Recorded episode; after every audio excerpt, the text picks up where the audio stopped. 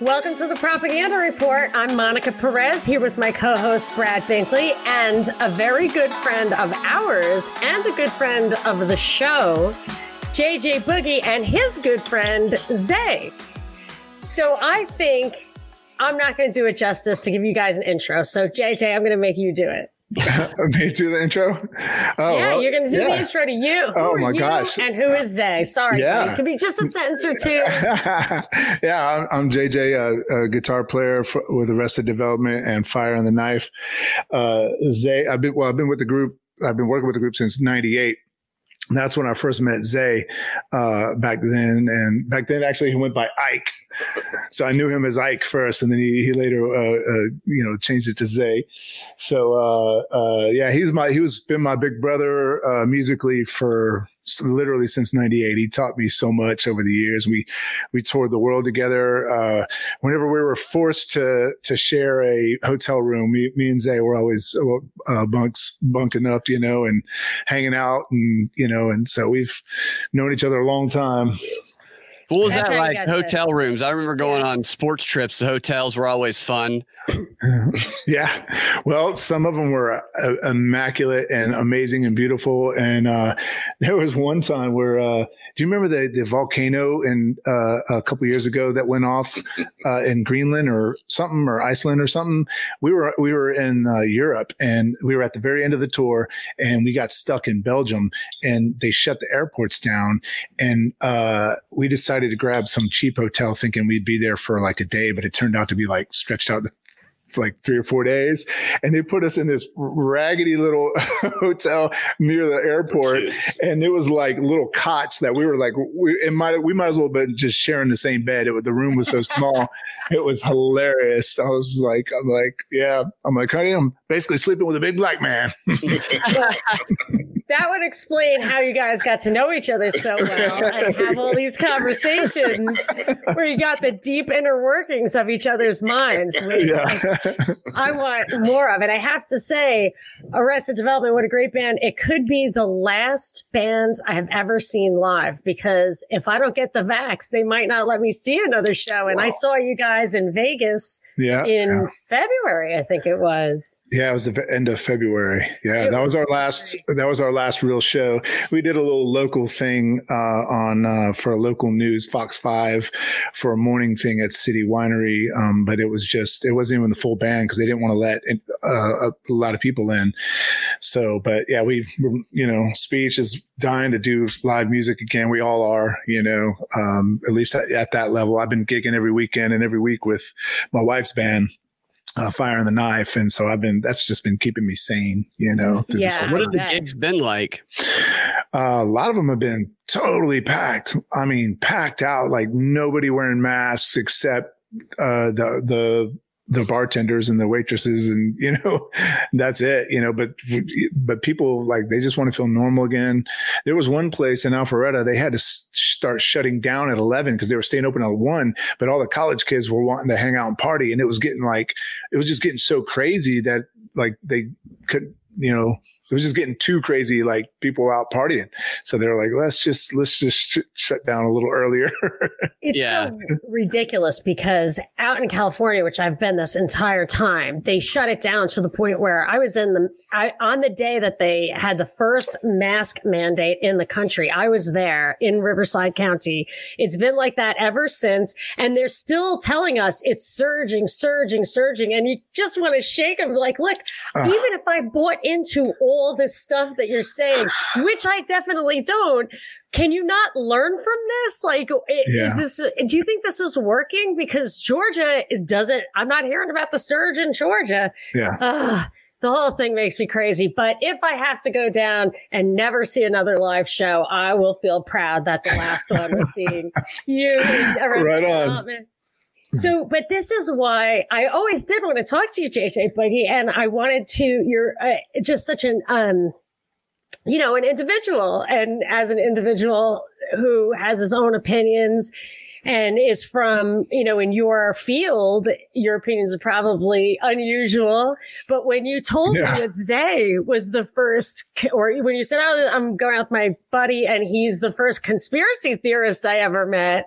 Yeah. And how long you've known him, I just, I, I just gotta know. I gotta, I, I have to pick Zay's brain. I'm sorry. I'm oh, not trying it, to leap pick away. DJ, but Zay, I, uh, first I want to know how what woke you up? Like, how did you realize that there was, you know, there was there was a man behind the curtain? Wow.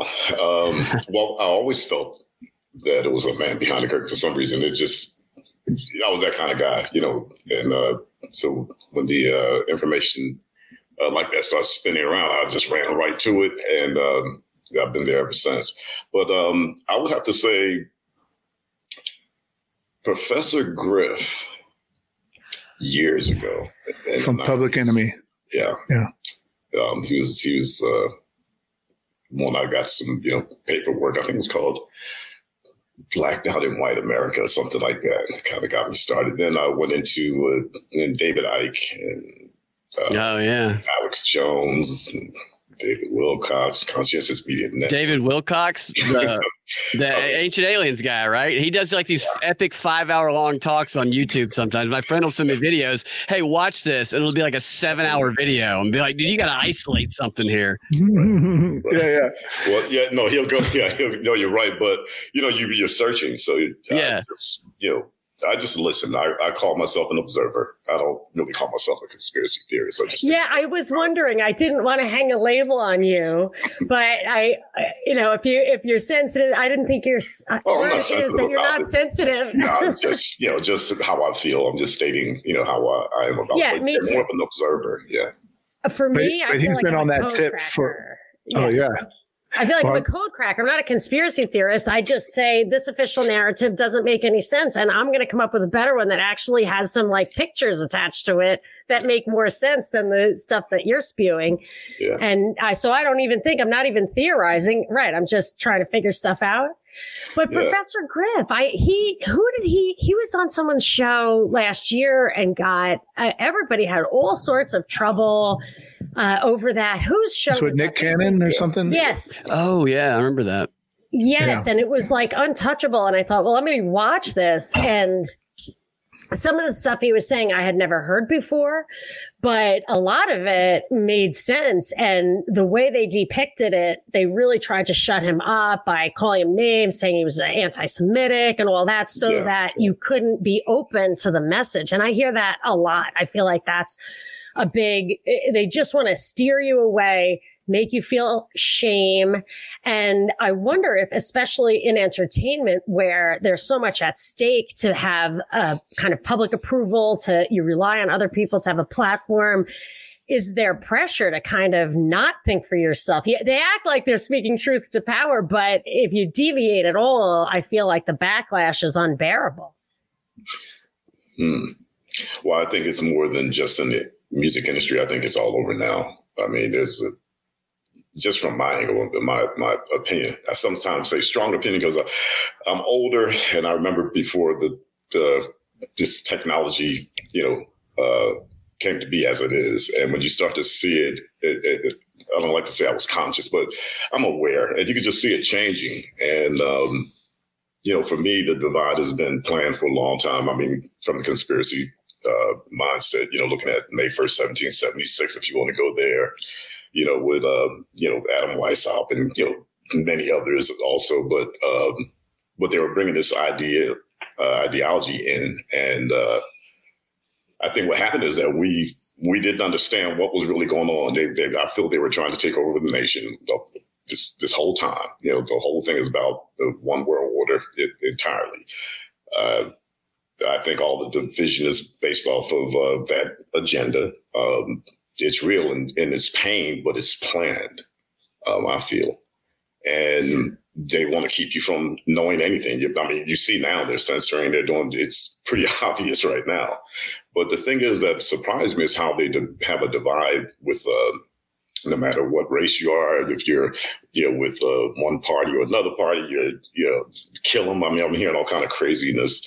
Mm-hmm. Um, you know, out there, but they created this divide um, a long time ago, and they've been working on this divide for a long, long time, controlling the media, as you know. When I learned years ago that, you know, a handful of people own everything we see, watching here, and then you start seeing how that, you know, is, is applicable to your existence. So what does it mean, you know? And then you just start seeing laws changing. You know, you start hearing back when I was young, uh, government overreach not understanding what it is. You know, you're raising kids, you know, you know, government overreach. What, what you mean government overreach? and you keep, you know, on, you know, living and you start figuring that out. And so by the time the conspiracy world, I think, um, got big, you know, with the Alex Jones and next to David Icke and uh, so many, I can't, uh, I say so many I've listened to. Um, He's been doing it for years. He's been listening yeah. to him. and, and yeah. I'm just well, listening. Ahead, I'm sorry. The older stuff was more accurate, I think. Like now, there's a lot of, um, it gets crazy. I, I invented a little bit off color expression, taint agent. So they'll take somebody who is saying mostly true things and they'll have him just say something crazy that sounds crazy or have him do something that discredits him and discredits that whole body of thought. I feel like as this thing has changed the way you're talking, where it becomes more of a threat, they, it's kind of like the powers that be have, I think, have embraced the conspiracy stuff, but only if it's really sounds crazy. And then they, they emphasize that. I think they're going in every direction you can think of. It's a it's a uh, it's a war. It's a war going on. Informational warfare. Uh, it's for real. I mean, it's all of it. I, I normally say biological, psychological, technological. You know, the chemical informational warfare. That's what's going on, and we have to identify it so we can do something about it. I feel strongly uh, yes. about that because we have to be able to give the children something to be able to navigate some information that they can navigate. We we can't change it, you and I and Jay, but we can give information uh, in a way that will cause people to, to think, not tell them, you know, what to think, but how to think um, and where to look, At, you know, where to look at things. Mm-hmm. Um, I don't think people do enough uh, due diligence in my circle. I can't speak for everybody, but it, it just, just feels like a too many people aren't really paying attention to the important things. And I think, for example, uh, more than anything right now is the Constitution. Um, that's what I hamper when I hear, no matter what I see going on now from death, shootings, it doesn't matter. It's they're going after the Constitution as far as I'm concerned. Um, eroding the First Amendment, you know, giving you words you can't say. You, you, complain when somebody call you this or that, so you go to the government to make laws. That's eroding your, your your First Amendment. It, you don't have to go to school for any of this. It's real simple. We don't have to be deep into the conspiracies and know everybody's name in the industry or in the concern, I should say um, we can see what's happening here. They're eroding the Constitution, Second Amendment, as you know. Um, so I think the Constitution, um, people, uh, not enough people are aware of what it is, except for a name. And, I have to, I have to say, you're hundred percent right. And I, I was on terrestrial radio for a while, WSB in Atlanta. And I was so far down the rabbit hole that I, I did, I kind of gave up. I, I looked at the country. It's like people aren't, you know, they're just not awake. They, they aren't thinking for themselves, all the things you're saying. And, but I had to hang on to one thing. And if I would say, look, that's not a true story. They're just saying that so that you will give up your rights and I can prove that wasn't a true story. I would lose a lot of people. And finally, I just said, you know what? I'm not even going to waste my time because that was the other thing, trying to figure out false flags, cracking those codes took a lot of time and energy. And a lot of people just didn't buy it. And I said, look, don't even worry about it. But whatever story they're telling you, if the punchline is, so we have to pull back on your rights a little bit, either don't believe the original story or just say, hey, you know, let's look back and say what, what, what law what fundamental law, what good law were you already violating that got us into this bad spot? Or if you had the Second Amendment totally free and clear, would you have prevented that school shooting? Like you can, every time I've gone back to the fundamental law, like the Bill of Rights, I could solve the problem that they were throwing up there as an excuse to peel it away. And I would just tell people, don't believe my conspiracy theory. Just protect the rights to the death. And now what did they do? They threw up this illness supposedly that has totally shut down the first amendment in a way that i couldn't even have imagined. We have no right to assemble anymore. I, I the ability to to worship inside well, well, a place of worship if i can ask if you know when when was that right taken away to assemble? Well, I feel like the COVID thing, like, so freedom of speech was already being eroded, but with the COVID thing, they were telling you that uh, they were certainly discouraging you from going to I, I, wanted to have a march on Washington on the 4th of July. And people were kind of like, well, you know, I don't know what the regulations are. Are we going to be able to take buses there? Are we all going to be able to congregate on the mall? It's going to be kind of hard to keep people six feet apart and wear masks. So I feel like that curtailed our right to assemble. They divide and conquer the public, and they they make the public a portion of the public enforce the what they don't they don't have to mandate it they don't have to necessarily remove the constitution itself but by making a segment of the public shame anybody who does things that they don't like like you're not supposed to go protest for anti-lockdown so they'll have a bunch of protesters there shaming you and yelling at you you'll be blasted all over the news media you'll be made out to be a demon. So they erode the rights to to assemble in that form through public and pressure and shame Zay, Brad has brought one of the shows that we do. We do a video series on Rokfin, which is like a kind of Netflix on the internet, where he'll bring video of people at the Brookings Institution or the Council of Foreign Relations or the World Economic Forum who are actually plotting this stuff. They're saying if we can get a preacher to say this or we can get a nurse to say this, if we can get a rich guy to call an elected official, we can call the shots here without having to change the laws. I mean, they say stuff like that and, and like they are, that is a conspiracy and they, and you see it unrolling, yeah. yeah. you know, but yeah. I, so I don't care what's true or not true the fact is these laws all came down, these Bill of Rights and everything in a time when people were organisms, where people did get sick, where people did have guns. So the panic, like you were saying, people don't research enough. They don't think critically enough. I think it's this constant state of emotional tension. It it, and that's why they throw this shooting and germs. Well, well, it's definitely got to be a fear factor it, it, it, it's it's a main key. But I, I, think now, you know, people like us who've been in it for a while, um, we, we, have to now devise some kind of way that we can communicate the importance of what's being taken from you because we're being, if I can say this correctly, uh, ideologically evicted you know, from our, our constitution, our thinking, the way that we think, the way that we, yeah, uh, everything. I mean, a whole, it's a whole new world order. It's a great mean, term. Yeah, I'm going to write, put that in my, in my yeah. uh, glossary. Ideological Yeah, that's Zildjian back there. okay. Yeah, Zay is part Italian, so he, he talks with his hands sometimes. Too. Me too. but, but, um, but but I, I, think we have to understand it, it's a contract. We're all here in in this nation because of a contract. There's all kind of things that have been said about that contract being the Constitution. Uh, bad and good. Oh, it was written by these people, that people, that, and no one's really read it. you know, it's like when it's so me, simple.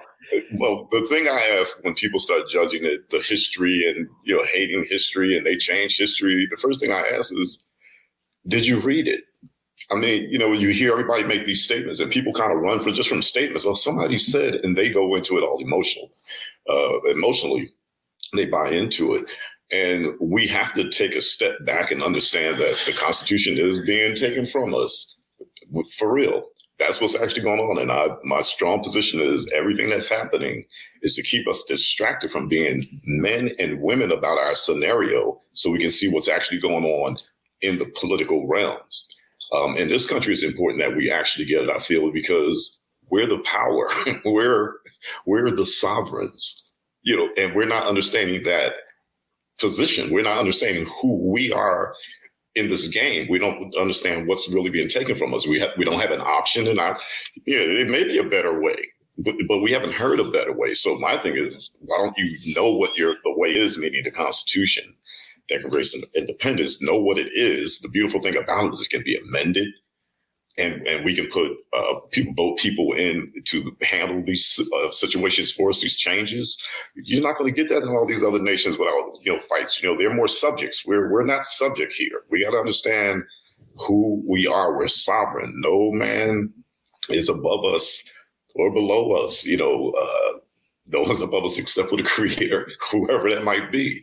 So they I feel they've taken that out of the educational system. Um, the Constitution, the understanding you have to know the law if you're going to operate in any situation, marriage, cars, mortgage. I mean, it's a contract. Everything's a contract. So the Constitution is a contract with multicultural people coming together and, and, and making a claim. And we have to defend this thing now. But if it's gone, we're not comprehending it, number one. And then they eroded. I'm telling you, the kids are going to be up for anything.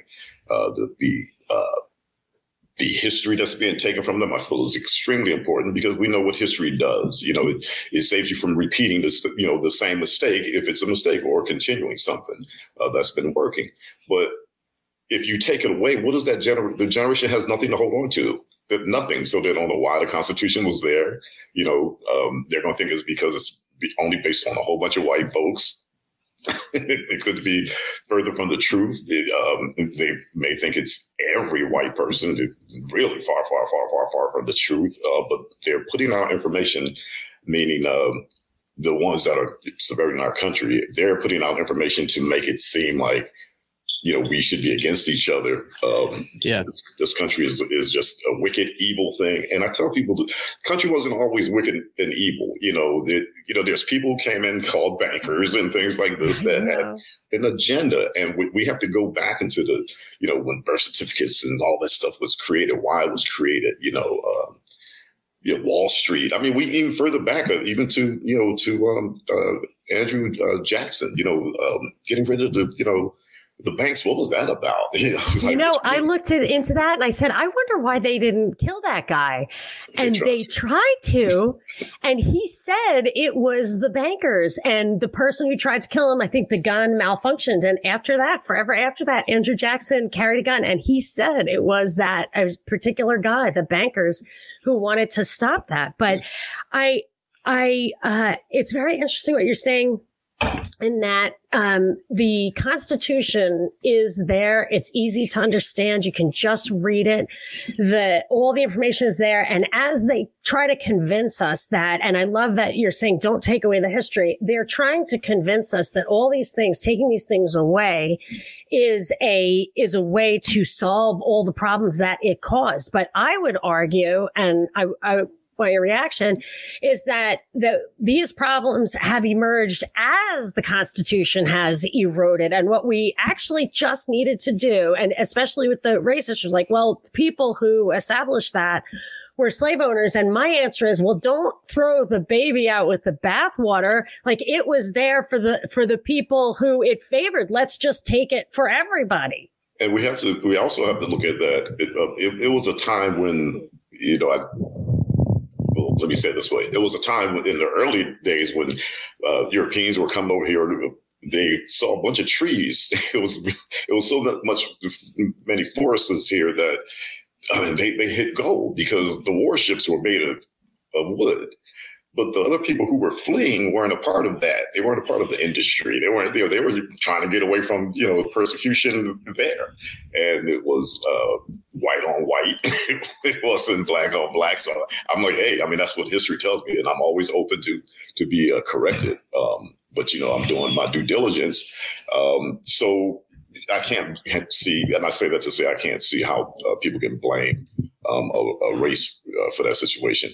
I want to back up on one thing with the Constitution, and the Constitution not being perfect, but nothing's perfect. But when you consider all the other places uh, on the planet, everybody wants to come here.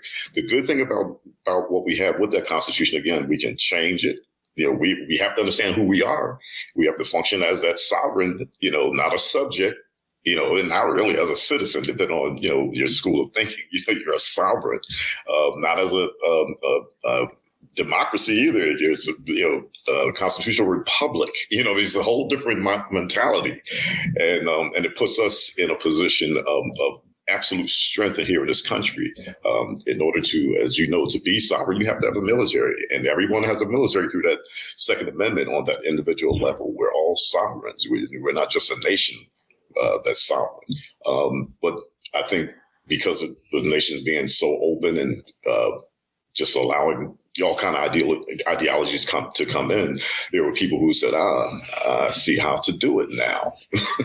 I see how to take over this country because they've been trying to take it down, as you know, well, since the Revolutionary War. I mean, you know, you, you know how bad that was based off. I think the Articles of Confederation were probably better than the Constitution. And the Constitution was the first blow against that really decentralized. However, they had such a fight on their hands to get that constitution in that they had to negotiate and compromise a lot. So if we were to stick with the bargain that we cut for ourselves in that constitution, I think that we, we'd be doing great. And so I, you know, that people say there's a social contract and you consent to be governed.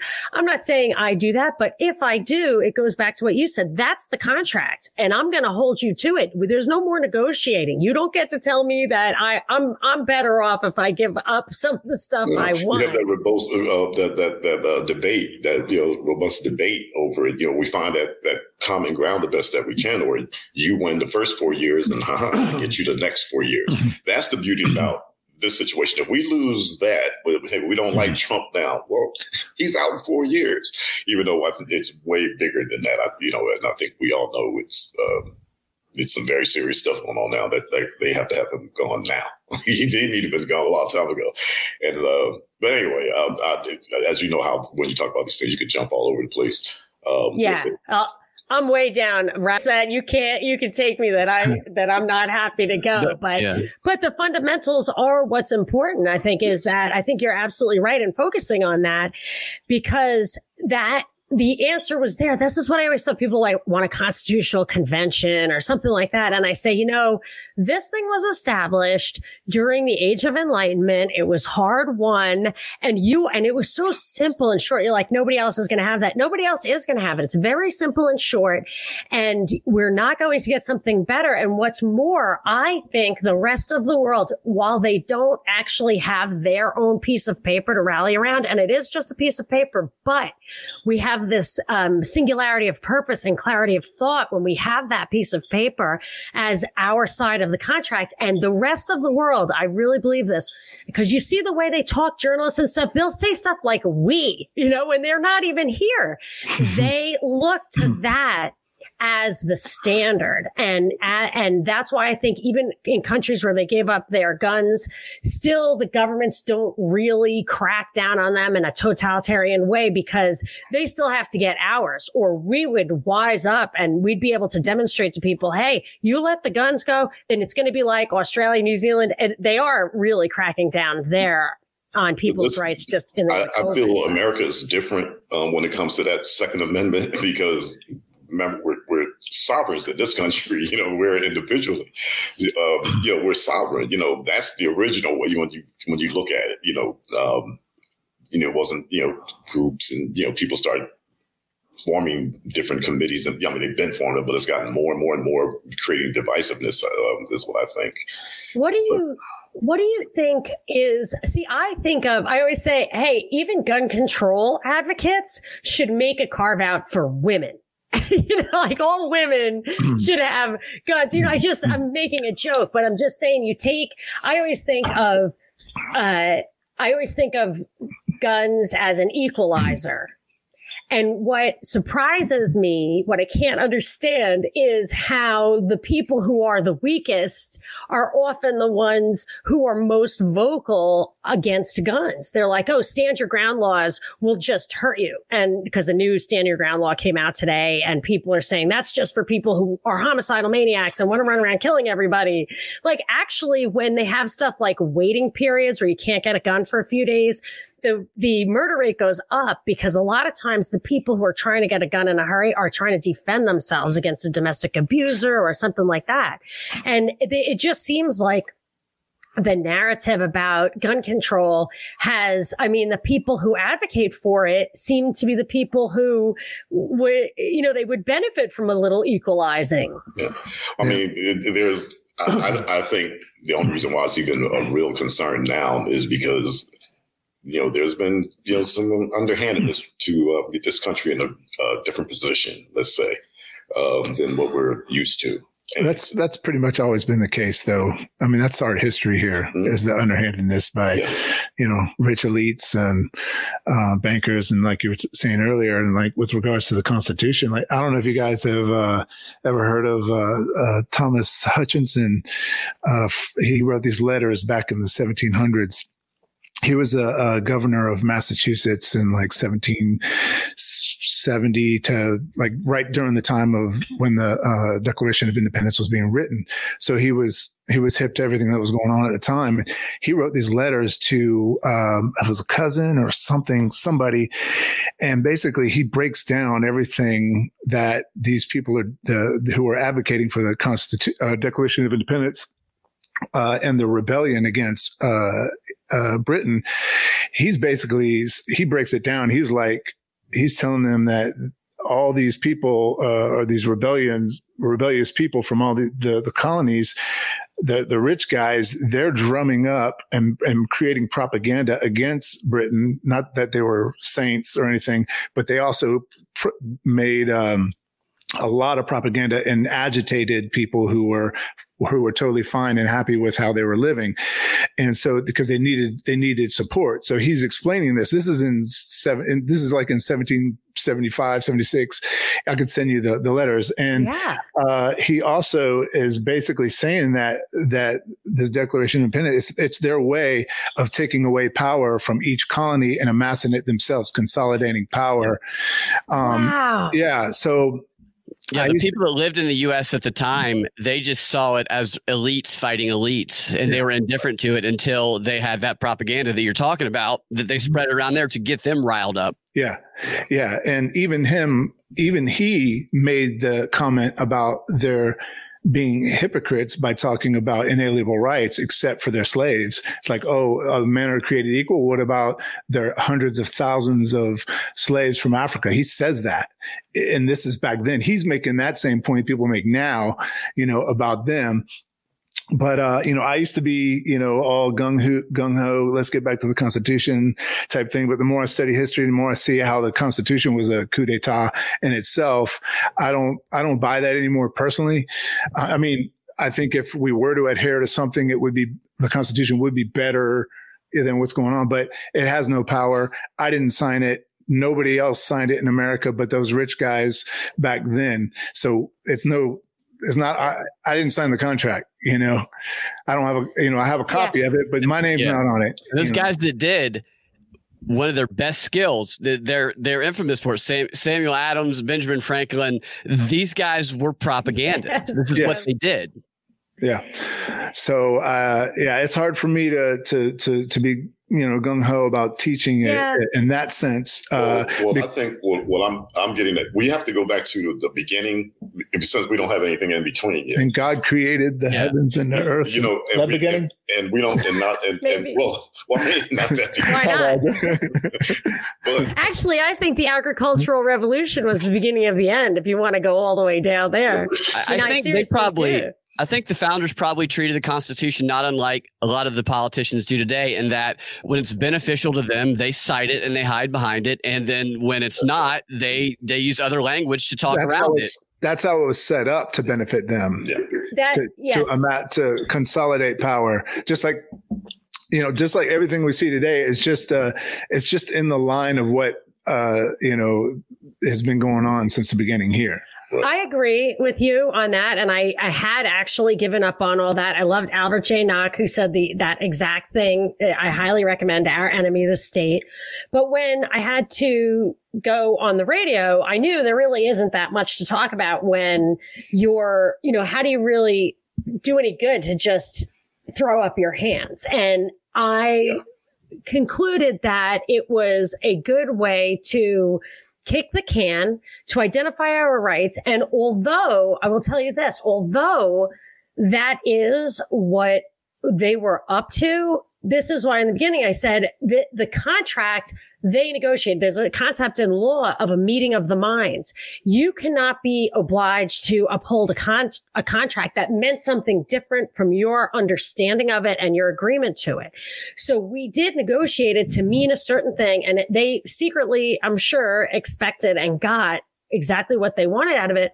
But one of the things that's, that's different about that from what you get today is this today's stimulus package is like a thousand pages long, right? And yeah, they have have a couple of hours to look at. Constitution is like one big long page and you can read it and understand yeah. it. And they can say it means something else and they can bribe their judges and they do all do that. It's true.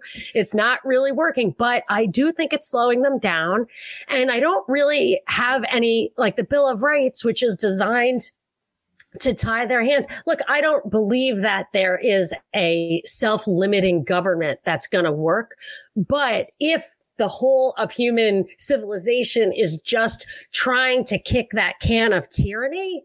This is a good, you know what I mean? I, are we going to ever win? Are we really going to have an, you know, a, a state of a self-ordering society without the use of force? I don't know because a lot of bad people out there, but maybe stuff like this is the way to kind of keep them at bay. I mean, it's a reasonable, you know, the debate either way. No way. He's shaking his head. I think it's wishful thinking uh, what do you What do you think is yeah. realistic thinking? Oh, oh, what is realistic? Well, it's whatever's realistic is not gonna. We're not gonna ever see in our lifetimes. But um, uh, I mean, it goes back to uh, uh, like you know, you ever read the the Machiavellians? Yeah, like James, yeah. Just like it's, democracy is impossible. It's it's it's technically impossible. You know, um, but uh so what is possible? Well, yeah, I, I think you know abolishing the state would be the best thing to do. I, I'm afraid. See, but you know, I'm I'm a radical. I'll be called a radical and a conspiracy theorist for for that. I'm, and I'm with you, and no, I will I will catch heat from from the, my conservative friends for, and my leftist friends for you know for oh for sorry crapping, crapping on the Constitution and well, the found, founders and all that. But I, I don't. Well, no, I, I think what you're doing is what's in the Constitution. you got the First Amendment going on. Yeah. It's fine. Yeah. I mean, yeah. it, that's the thing. To me, that's the most important thing. We can we can talk, but when you get to the point that, for example, I was watching. Uh, I think it was a while ago. Um, Alex Jones, one of the young ladies, were uh, working for him. Went to these college campuses, and they wouldn't listen to a word each other had to say. You're, you ever you ever see those? Yeah, the that man on the street where they ask the yeah. questions and that yeah. Yeah, yeah. And and I always, you know, found that very interesting because you know, you got a chance to they're going to the college campuses and then you're seeing these people just totally shut down. Like they don't want to hear anything. They just blank over. you know, and so the but so my thing is we have to find out how to get conversation going back again. We have to slow yeah. down, I feel. And the the First Amendment is important. We can't. I mean, I don't want nobody to tell me what I can't say. I mean, I, I, you know, there's consequences here for things that you say. I, I get that, but I like that First Amendment. I, I, like, I like, I like all anything that makes me free. It's first, first for a reason. Yeah, and like I said, we can improve upon anything. What I like about what's happening now, even with the elections uh, going on, is that it's young people, all different races I talk to, talking politics. To me, that's adult. We have to establish what we have first before we can play in it. You know, we, we you know, you know what I mean. Other than that, your head is in the sand. You just you're just going to buy yeah. it, you know, as if nothing's happening. Is it the, politics the, they're talking about? Uh, sorry, Binkley, go That what you said earlier, connecting to this with the young people and talking politics and teaching people uh, how to think what's going on right now in an aggressive form is they're teaching people how not to think. They're trying to get people not to think. They're trying right. to get people not to identify as an individual. They want people thinking in terms of the group that they are identified to be in, they're told to be in, so that they don't so that they're not empowered you know because if you're no different if you they, they want to brand people just like everybody else in a group that they're identified in then they want to pit that group against another group then they want to make everything emotionally charged and political so that no conversation could ever be had exactly. so that when somebody brings up one thing or asks one question they get just slammed by everybody and overcoming that is that's, psycholo- that's psychological i just wanted to say that. That would be uh, one way to identify that.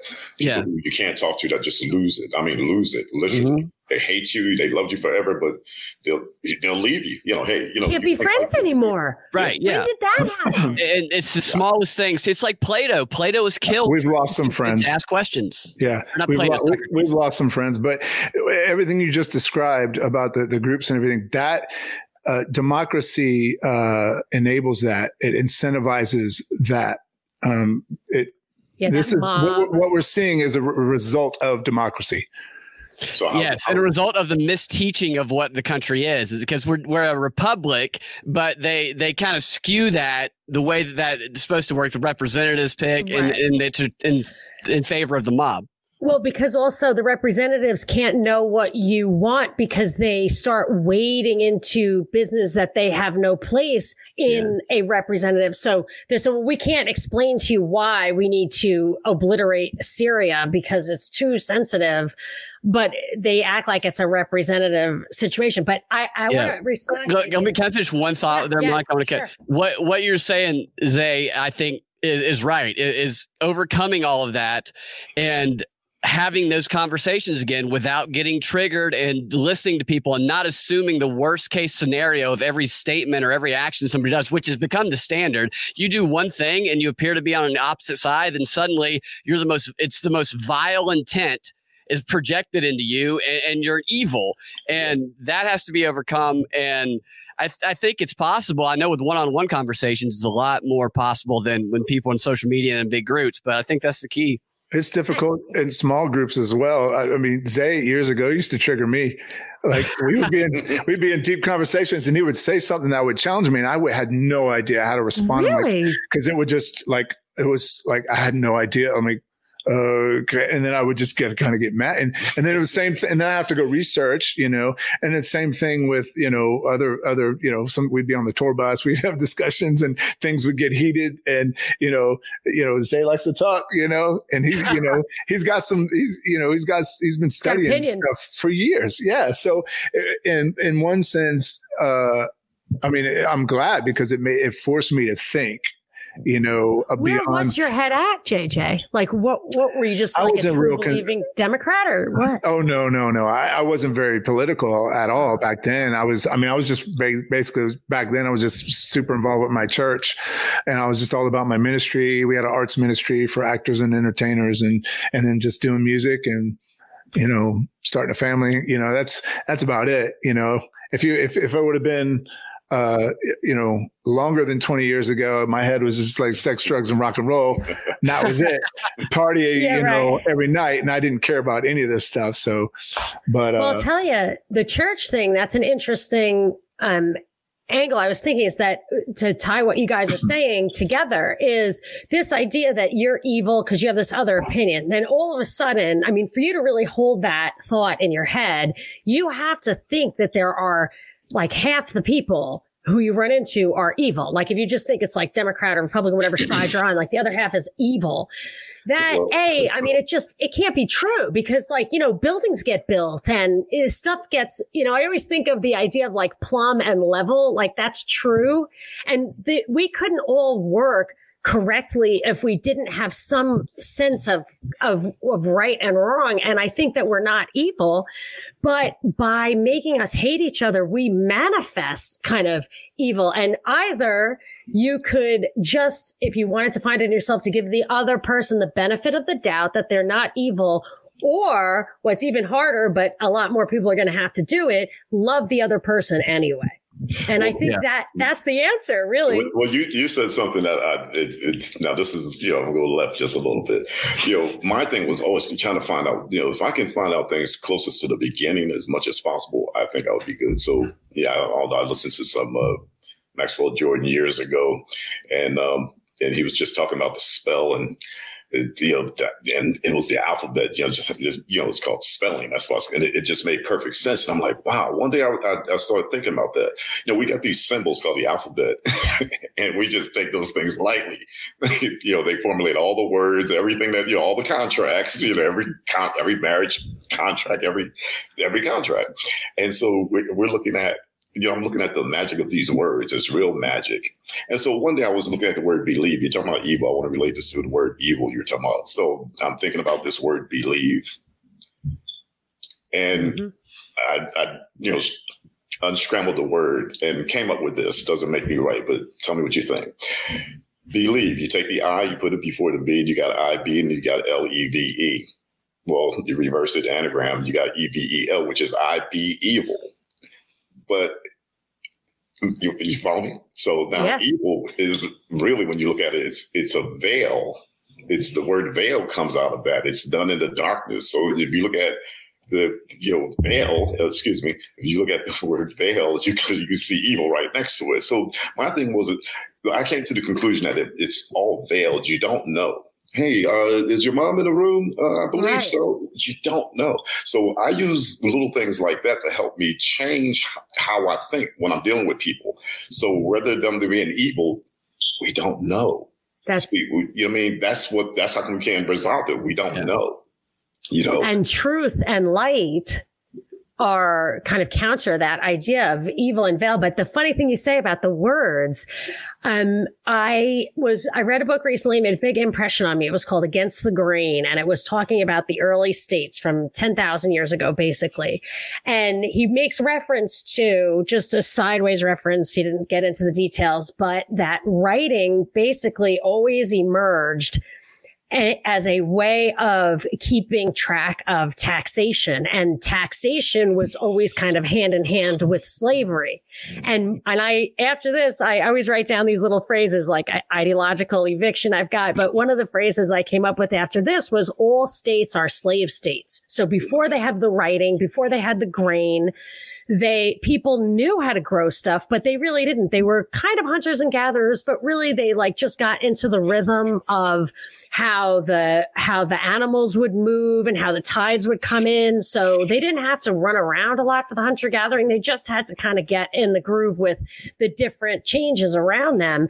And that it was the kind of monument building, like the monumental state that came in and learned how to kind of get people to to st- stay on the land and plant grain and when it harvested they could uh, take half of it right away and dry it out and put it in a silo and they had to write all the stuff down and the writing was hand in hand with the taxes and the slavery and that's why before i said the agricultural revolution was like the beginning of the enslavement and and i i kind of you know, I'm still, that's still where I'm, I'm at. And I know that that's like a, a rabbit hole with no, no bottom. well, no, it's, it's, it's, it's, a fun one. It's a fun one there. it's, it's definitely a fun one there. So, uh, the one other thing I wanted to say, JJ, was that I, I've always, you know, I had this epiphany. I looked at the Constitution and I thought, well, if they could hijack that, they can hijack anything. And there's no hope for self-limiting government. And I totally believe that. And then I was happy to find, um, Hayek and others who said that it doesn't matter because society is self-ordering. As you trade and form families and love and all that, you just, it's, it's normal. Like, and this goes back to my kind of people are not really evil because, because things are good. But I have started to move away from you know, I call myself an anarcho-capitalist because I see in some of the stuff that I've been reading, and I, and I'm sure you've heard me say this before, but that it's big philanthropy. It's these, it's these think tanks. It's these worldwide organizations that are actually, I believe, and I think they're saying that they're happy to undermine any of these kind of governments and act like there's no government, but really they'll be controlling everything from the virtual world to the financial system to the health system. And they'll do it behind a veil. So you don't know that's what it is. You never get to vote. You never have that contract. And I'm not advocating the contract. I'm just saying, I'm, I, I feel like they're a step ahead of us in this and we need to like think one step past that. And I'm, I don't know where to go with that. See, and see, to me, the where to go is what doesn't seem like where we should go. And that would be a commonplace of that, that constitution because of what it represents, we we have to come to an agreement. All of us, we're going at the end of the yeah. day, after all this stuff is going to happen, that we have an agreement. How do you enforce that? Or like, like if you well, agree- I, it, I, don't know how it's going. Well, the, the, only thing I can say is, you know, first of all, we have to recognize what's happening to this country. We, you know, we have to get enough people to say, "Hey, did you see that train coming?" down the track. You know, I, hey, you know, if we all see it together, I give an analogy like this, for example. You remember the videos of uh, what's, what's that? Uh, National Geographics, I believe, and they would be in the desert showing you a you know prairie dogs lifestyle. You know, prairie dogs be playing in the holes or, you know, yeah. many of them just going in and out of holes and playing with each oh, other. Yeah. Then a snake comes and all of them snap to attention because they understand danger mm-hmm. collectively. And then as soon as they assess it, they send out, you know, whatever, whoever's going to go out and chase the critter away and it's gone. And if you notice, they go right back to doing whatever it was they're doing. To me, that's just, you know, I like the analogy, you know. Yeah. It's, it's a beautiful analogy of what, what I think we should be like. We have to come together, understand what's happening, uh, who's taking the contract, you know, and what is it? Can you can you put some meat on those? Bones? Yeah, oh yeah, I think I, I think it's you know, well, we're looking at a, another country that's going to become you know potentially a super country. That country, I tell people when you go there, you can drop an album there and you get platinum by default with that amount of people, and they're po- poised to be the next uh, superpower. You talk about China? Yes, and it's it's it's supposed to be the next superpower, and that's what to me what's really going on. Everything else is a diversion to keep us from not paying attention. Excuse me, attention to that and all everything. I mean, it's it's sensitive. It's real these these distractions. But if we take a step back, I, try to tell people, look, we got to look at it like it's a bug in the street, and you picked it up and you put it in the palm of your hand, and you're flipping it over, trying to figure it out. Do not wear it you don't know it enough to wear. Don't wear it. Don't let it get into your mind. You you know, study it, and and you'll see. You know, so so anyway, I think what, with this virus hit, what a couple of days after a two point five billion dollar deal was made.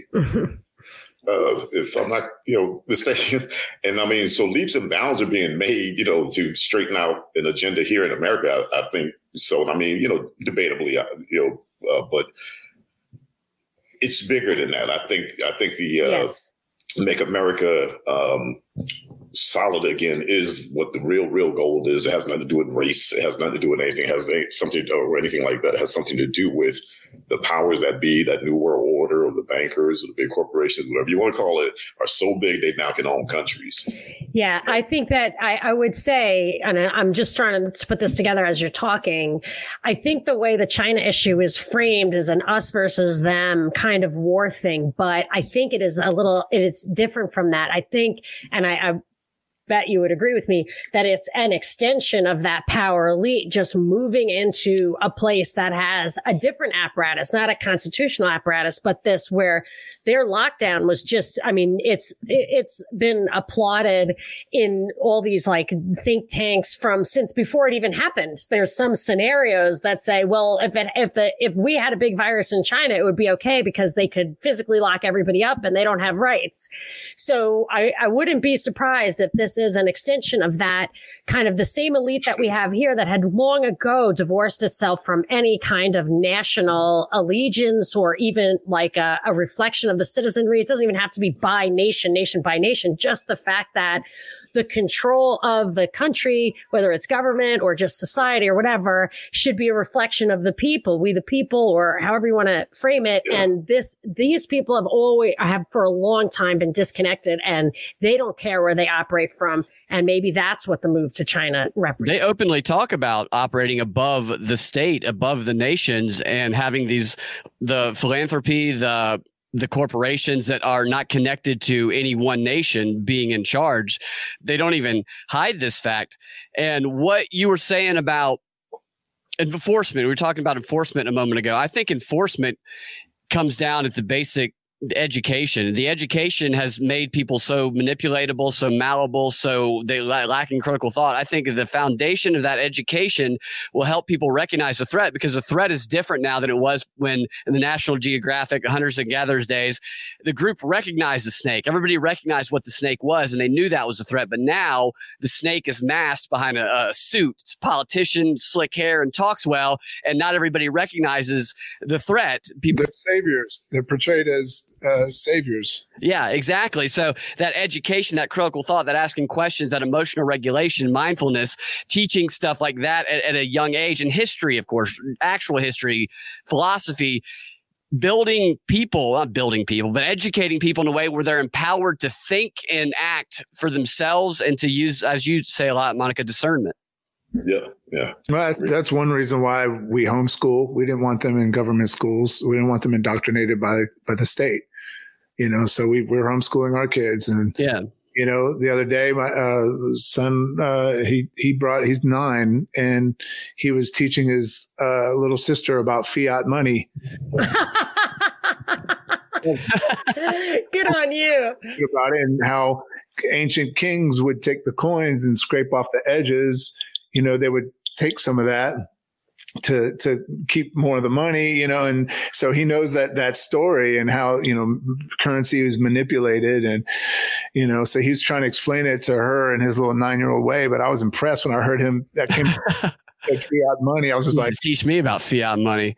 yeah, that's a, and, you know, out of, I don't know what, uh, what channels you listen to. I, I would assume maybe a lot, but I mean, I'm hearing things about, you know, like parallel economies and, you know, the return to gold standard, the end of, you know, uh, petrodollar system.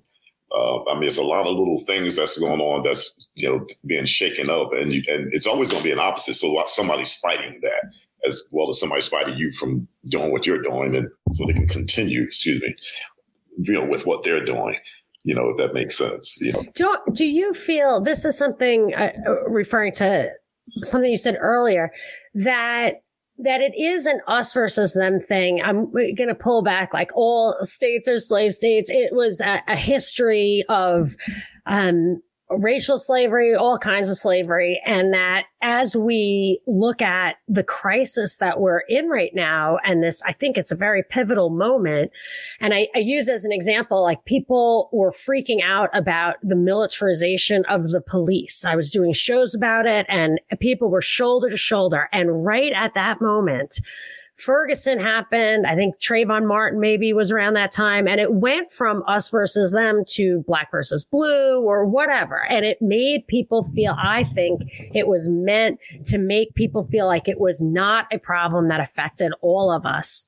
So they could divide and conquer. Yeah. And now people are just confused because they smell a rat, but they're being told that it's a different rat and that's how they're not figuring out what we need to do to just have some autonomous defense. Well, it's, it's just like the George Floyd, um, you know, situation. I, I, think about that eight minutes, 46 seconds with all the killings that you, you mentioned that that's happened. Now, in that moment of eight minutes and 46 seconds, you get somebody that's already, you know, detained really.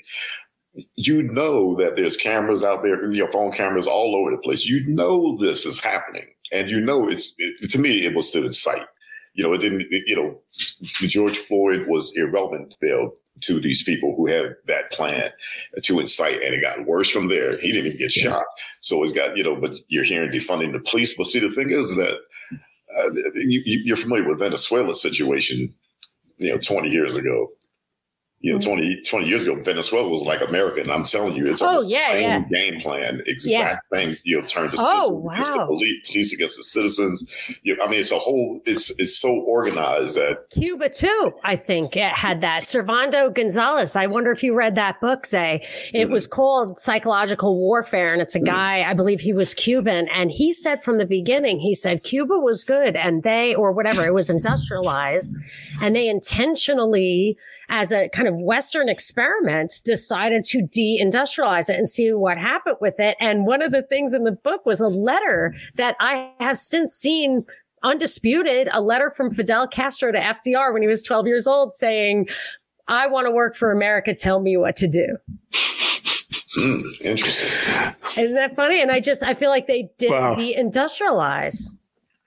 And you say that too, it, like an American experiment. That made me think of the experiment that we're all living through right now. This is a grand experiment, and there will be so many psychological, sociological, world shaping type scientific studies written about this. It probably already are being passed around among quote the the elites, but this is a study in, in human behavior, what people will put up with, how they will behave in in situations such as this. They're, they're gathering so much data about human behavior right now that they will then they gather so much information about everything. Yeah. Oh, yeah. I mean, no matter what it is, no matter how deep, we got to really think about that. I mean, these people go everywhere. They're in space. They're in amoeba waste. They're in, they're in every kind of situation, studying everything. Yeah. I remember there was a, a, a teacher. Um, I have to say her name, uh, Celeste Hawthorne, um, who opened my mind to one thing. Uh, that was, if you want to keep a black man down, put it in a book because he won't read it. Uh, I read wow. technical books. I've read all kind of books, and I don't, that don't make sense. I read, but it was what we read, you know, and what we should be reading should be law, the things that govern everything we do. We are supposed to be a part of everything that governs everything we do. Clearly, that's supposed to be first and foremost, in my opinion.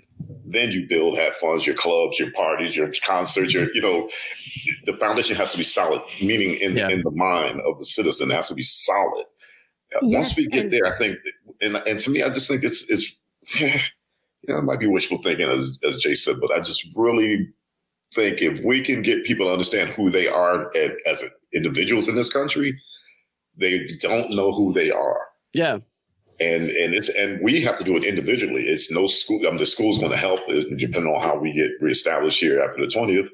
Um, educating um, but we have to do it. We have to do it for our kids. We, you know, like Jay is saying, uh, you know, I feel glad hearing what you just said uh, about your son. Um, you know, from you teaching them stuff like that, but we have to be. We uh, uh it's our responsibility. That's all I can say. Mm-hmm. And we have to start with all we have, and all we have right now is the Constitution, regardless of what it looks like. It is what it is, and that's what's being held up for as they fight through the courts, and everybody's saying they're they're um, you know, upholding. So we need, as individuals, as the sovereigns, I like to say, not citizens, go yeah. do our due diligence to the point that we understand it, then act.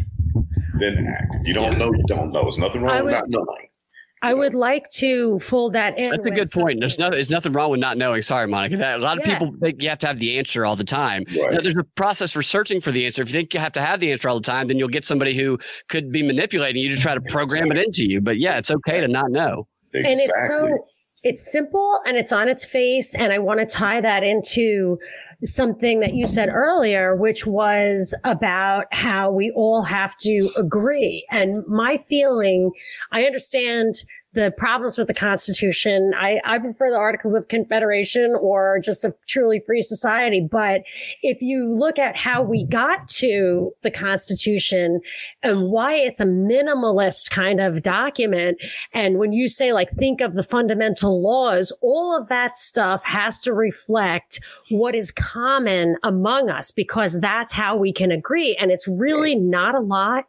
And it goes to, I love Murray Rothbard and his classic kind of, there's only one law, don't touch me or my stuff.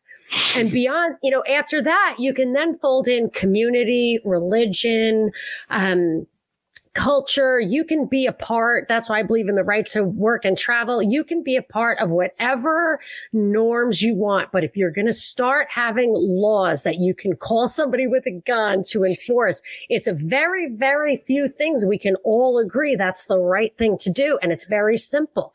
So you, you, you can read forever on it, but you can also just start with the simple little concepts and talk to people and open each other's minds, which is why I was so eager to talk to you, Zay, because JJ Boogie has been um, just such a help for you know me. I clarify my thoughts, and he's such a great thinker, and it lives yeah. it lives the life of a of a thinking moral person of principle. And I have to say, when he said that you were the first person who talked about these kind of unorthodox viewpoints that lead to bigger thinking, I just was dying to know how you know how you got there and where you are now. Well, well, like I said earlier, uh, just you know, different people, except from the, I mean, everybody really. Uh, from I'm talking about from Farrakhan to the Hebrew Israelites to the the Jewish faiths to the Jews uh, Jews uh, Jews for Jesus faith. So the I studied everything that I think is governing us, that's controlling us, or that could be used to make us feel a one way. Like I have a thing about being a sheep or be looked at as a sheep. You know, you know, sheep will let a wolf come and just eat it. You know, you need. Yeah, they I'm, tell I'm us not, to be sheep. say it again. They tell us to be sheep. Yeah, That's, sheep I'm always puzzling over that. Like the sheep, you know, Christ is a shepherd, and I love his message, but that one it's hard for me to get my mind around. Well, I mean, think about what a sheep will let a wolf do. You know what I mean? Um, so, and we have minds, and to be honest, the the things that are hurting us that I can see, I, I can see that they're human so far. You know, uh, so far. I mean, I've heard all kind of things from the aliens and every, you know, everybody behind the curtain. I've heard all kind of stories, uh, and and I'm very interested in hearing more. so, you know, so, but but I, I think the real um, secret is we're starting to be opened up because of what's happening to this country right now. People are starting to think we're starting to resonate as human beings. Now as black people, white people, Democrats, we're starting to resonate as human beings. And because we were all suppressed, I, I feel we all became slaves You know, white, black, everybody became slaves. It's just no, what's the saying? Uh, there's no better slave than one that can house and feed itself. So, and I think we all became that, but but we were suppressed, subjugated, and so now we're waking up. We're thinking, well, wait a minute, who, what did he say? What you know, we're we're opening up, and all that's good. You know, it, it doesn't have to be, you know, Harvard material has nothing to do with that. It's the basics. We have to get the foundation reestablished. Um, you know, as far as I'm concerned, and that's starting with with ourselves. Uh, you know, self respect and being able to respect others. Um, we start there. I think it's going to be uh, easy for us to have the conversations that you know we yearn to have, so we can iron out as much as we can. And everybody's not going to come along, uh, and there's going to be people to make sure everybody doesn't come along. You know, um, you know, through censoring and everything. So it's it's but it's a war. It, uh, that's what it is. That's the first art of war: is know yourself, know your enemy.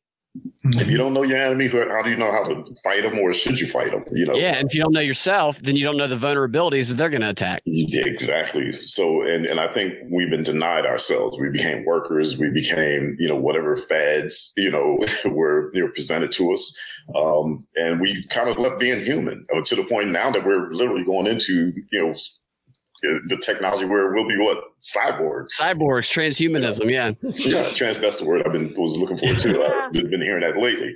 But to me, with all the technology, uh, it, it, seems very very obvious that it's it's a fix on on humanity. To me, uh, you know, the very phones track us. I mean, what's the difference between that phone and an ankle bracelet? You know, right. yeah, great yeah. point. Yeah, we carry. They the don't have around. to implant it anymore, and you can't live without it. I mean, you got to know it's a setup. You want it. yeah, they gave it to people. Like the Obama phone was not, you know, that wasn't a present. that yeah, was but I'm saying, but we'll go buy that Apple too. you know, yeah, oh, I know. We it. buy our yeah. own sla- our own chains. Yeah, yeah. I, I, I do have this this deep seated like desire to go back to a landline with a rotary phone and yeah, I was thinking about that too. This, yeah you know. but, but, how could you? You couldn't function economically without it. Right. They they they make sure of that. I think. Yeah. Yeah. But, I mean, I didn't have a cell phone till I didn't use a cell phone until I was in, in, college on, on, a regular basis, and I just I, I, try to think back sometimes, like what was it like? You know, what was life like without this thing? Um, movies it, it was TV. very. Um, yeah. you, you know nothing about it you know it's it's something and and and truly i think the the baby boomer generation, I think we're a big threat uh, because we know all these things way before it came. I mean, everybody knows about you know communication, how how much less of it it was. I mean, you went to the you had your dime, you went to the phone booth. And, you know, I remember calling my wife when I was uh, yeah. know, in the military, and I would be yeah. you know just put my dimes in. and know? it would be busy. yeah, I've seen a phone booth and God just go crazy. You, know, you couldn't find you get lost. World. Oh, the time it's you know it's but the technology I, I, and we have to be careful. And, and things haunt me um, you know such as you know the, you know uh, Elberton Georgia when you you know uh, look at the guidestones and, and and these plans and you, you you know so it makes makes me wonder. And I and I want to be able to wonder. I don't want to buy into what anybody just tells me, you know, I want to go and do my research. So if somebody says, hey, these people got a plan to bring this population down to 500 million people, well, I'm, hey, I got to at least pay attention to it. You know, I mean, I'd be, to me, I'd be stupid not to pay attention. Even if it wasn't, I found out it wasn't real, I would have to exhaust that. And, uh, but then the same people who want that are the ones pushing the vaccines. And you gotta, I mean, and they call us conspiracy theorists just for being cautious about it. It's really nuts. Yeah, but, they do this. They'll go, somebody had an adverse reaction to a vaccine that had no history of previous reactions or allergies and ended up in the ICU, but they're thrilled they took the vaccine. They want you to take it as well. In other news, conspiracy theorists say vaccine is dangerous. it's, it's right wing conspiracy. Yeah, well, it, it, gets me when I hear, and, and I'm not affiliated with any party, but it gets me when, you know, for example, when we look at people thinking of uh, dictatorship. So I, I, was like, I heard one guy said, "I'm taking the guns." And I heard another guy say, who was said to be a dictator, that you can keep your guns, and I'm just observing. I'm, I'm not on anybody's side. I'm just looking at what you know what's being stated. And, and, yeah, and you and have so, to. This is yeah. and so you know, I told a couple of friends, I said, now, why is it a dictator will tell you you can keep your guns? Why would a dictator want his subjects to be armed? The one, that sounds yeah. like saying, I'm going to take the guns. I'm coming after the guns. That sounds more like a dictator if I had to make a choice. Yeah. And that's such a logical thing that you said. That's so logical and it makes it makes perfect sense. But because everything's so politically charged and people are thrown into these buckets on each side, when people say something like that, you're you it automatically triggers people going, "Oh, you must love Trump." Then no, it's just a logical thing. This being said, and listen, and and I really don't like when people tell me. I'll, I'll try to share things with people. Oh, you know, you you like Trump. I'm an observer. Yeah, I'm like looking at a football game. you know, it's if the team, the opposing team made a catch, a touchdown, they made a touchdown. I mean, yeah, yeah. But, you know, but people are are uh, being taught really to, and if it's not our narrative or our narrative, you're it, and it doesn't matter about any color. As a matter of fact, as, as far as color goes, I've been telling friends, don't call me a black man, red man. I even go by T. Sam Hawaiian. I am a human being. It's just too much chaos and trying to be everything else. And we all are so mixed anyway. it's like to me, and it's irrelevant. We're all human beings. And when we're trying to make each class of this or that look, all we got to do is respect each other, pay attention to where the hurts are, because I believe that what's happening with the, the tension now is exposing things. We can address them now. We see the height of it. We have to come to the to the table and talk. But it seems like there's a faction that's saying, no, I don't care if they want to talk or not. You know, you make them kneel and you make them do this, and you, you know, well, what happened to every man is, you know, equal. yeah, and then what? You know, then what? You're just yeah, yeah. And, then, and, and I know it's ha- the end isn't for us to act like that. Like that's not the all be it that we can respond to people, other people in, in favor ways. There's someone who has a game plan. There is an agenda, I, I believe, to make us go after each other like this. You know, it's it's it's distracting us, and it's and, the worst thing you could up. do we have it's the worst thing you could do is to meet this challenge with anger and venom and irrationality and emotionalism and hatred and factionalism. So the fact it's just like my thing with don't you don't have to believe the false flag to defend the Bill of Rights. You don't have to think this is a plot to see that it's wrong. You know, it's it's kind of like the COVID lockdown stuff. I don't I don't know anything about, you know, I you don't have to believe or not believe in the virus or whatever but this stuff, California is still getting the worst of it. And they were the ones who were the most vigilant about the lockdown. So you just have to keep your critical thinking skills going. And, and, and clearly, we have with what you just said, uh, we have to understand that if, if, it doesn't open up, the fact is that more and more companies get lost, more, you know, are lost. More and more people guys. unemployed. It brings your, your status as a country down. That's just, it's, that's all it is to it. It's not that much magic. You know what I mean? Oh, taking yeah. from you, you got millions of people without it. And once it gets to a certain number, it's no turning back.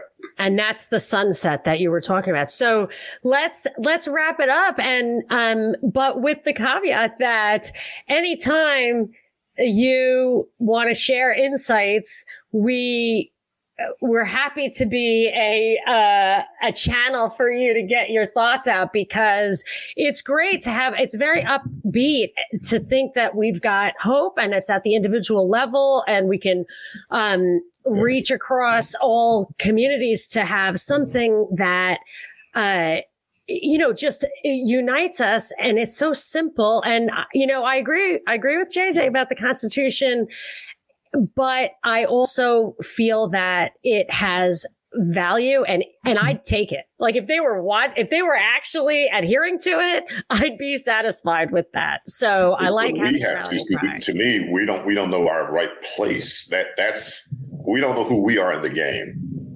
All of us. Right. With that, right. and, that paper. And again, we can change it. That's the beauty of it. that's that's where we gotta you're not gonna go to any other country and you're gonna change things like that you know, not without. Well, I will try to keep that positive attitude because I get, I, I read, we do a daily show, a news show every day. We are reading the news every freaking day and it can really make you feel like it's overwhelming and, oh, and yeah. that the regular person doesn't have a voice. But when you turn off the screens, people are still people and that's where the hope is.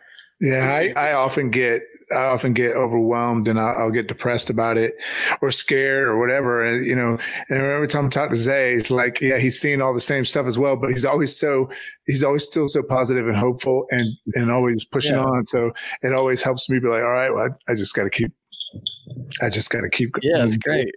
Maybe it's literally the screens that are the problem, and Zay has a superpower that he is not exposed to it. well, I, will tell you, Zay does have a superpower. It's that deep voice that every man wishes he has. Oh, yeah. Zay can tell the truth with it, and it's just lures you in to listen to it. It's very impressive.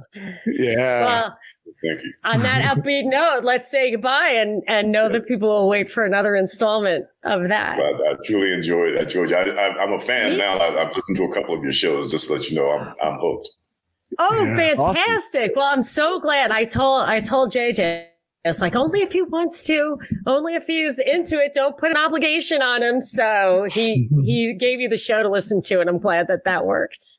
The Christmas yeah. decorations look great, by the way, JJ. Oh yeah, thanks to thanks to the wife. Yeah, it's like Christmas decorations and uh, musical instruments and animals and toys. Yeah, we got Zildjian in the background. Yeah, where is he? He's all right, guys. Yeah. Well.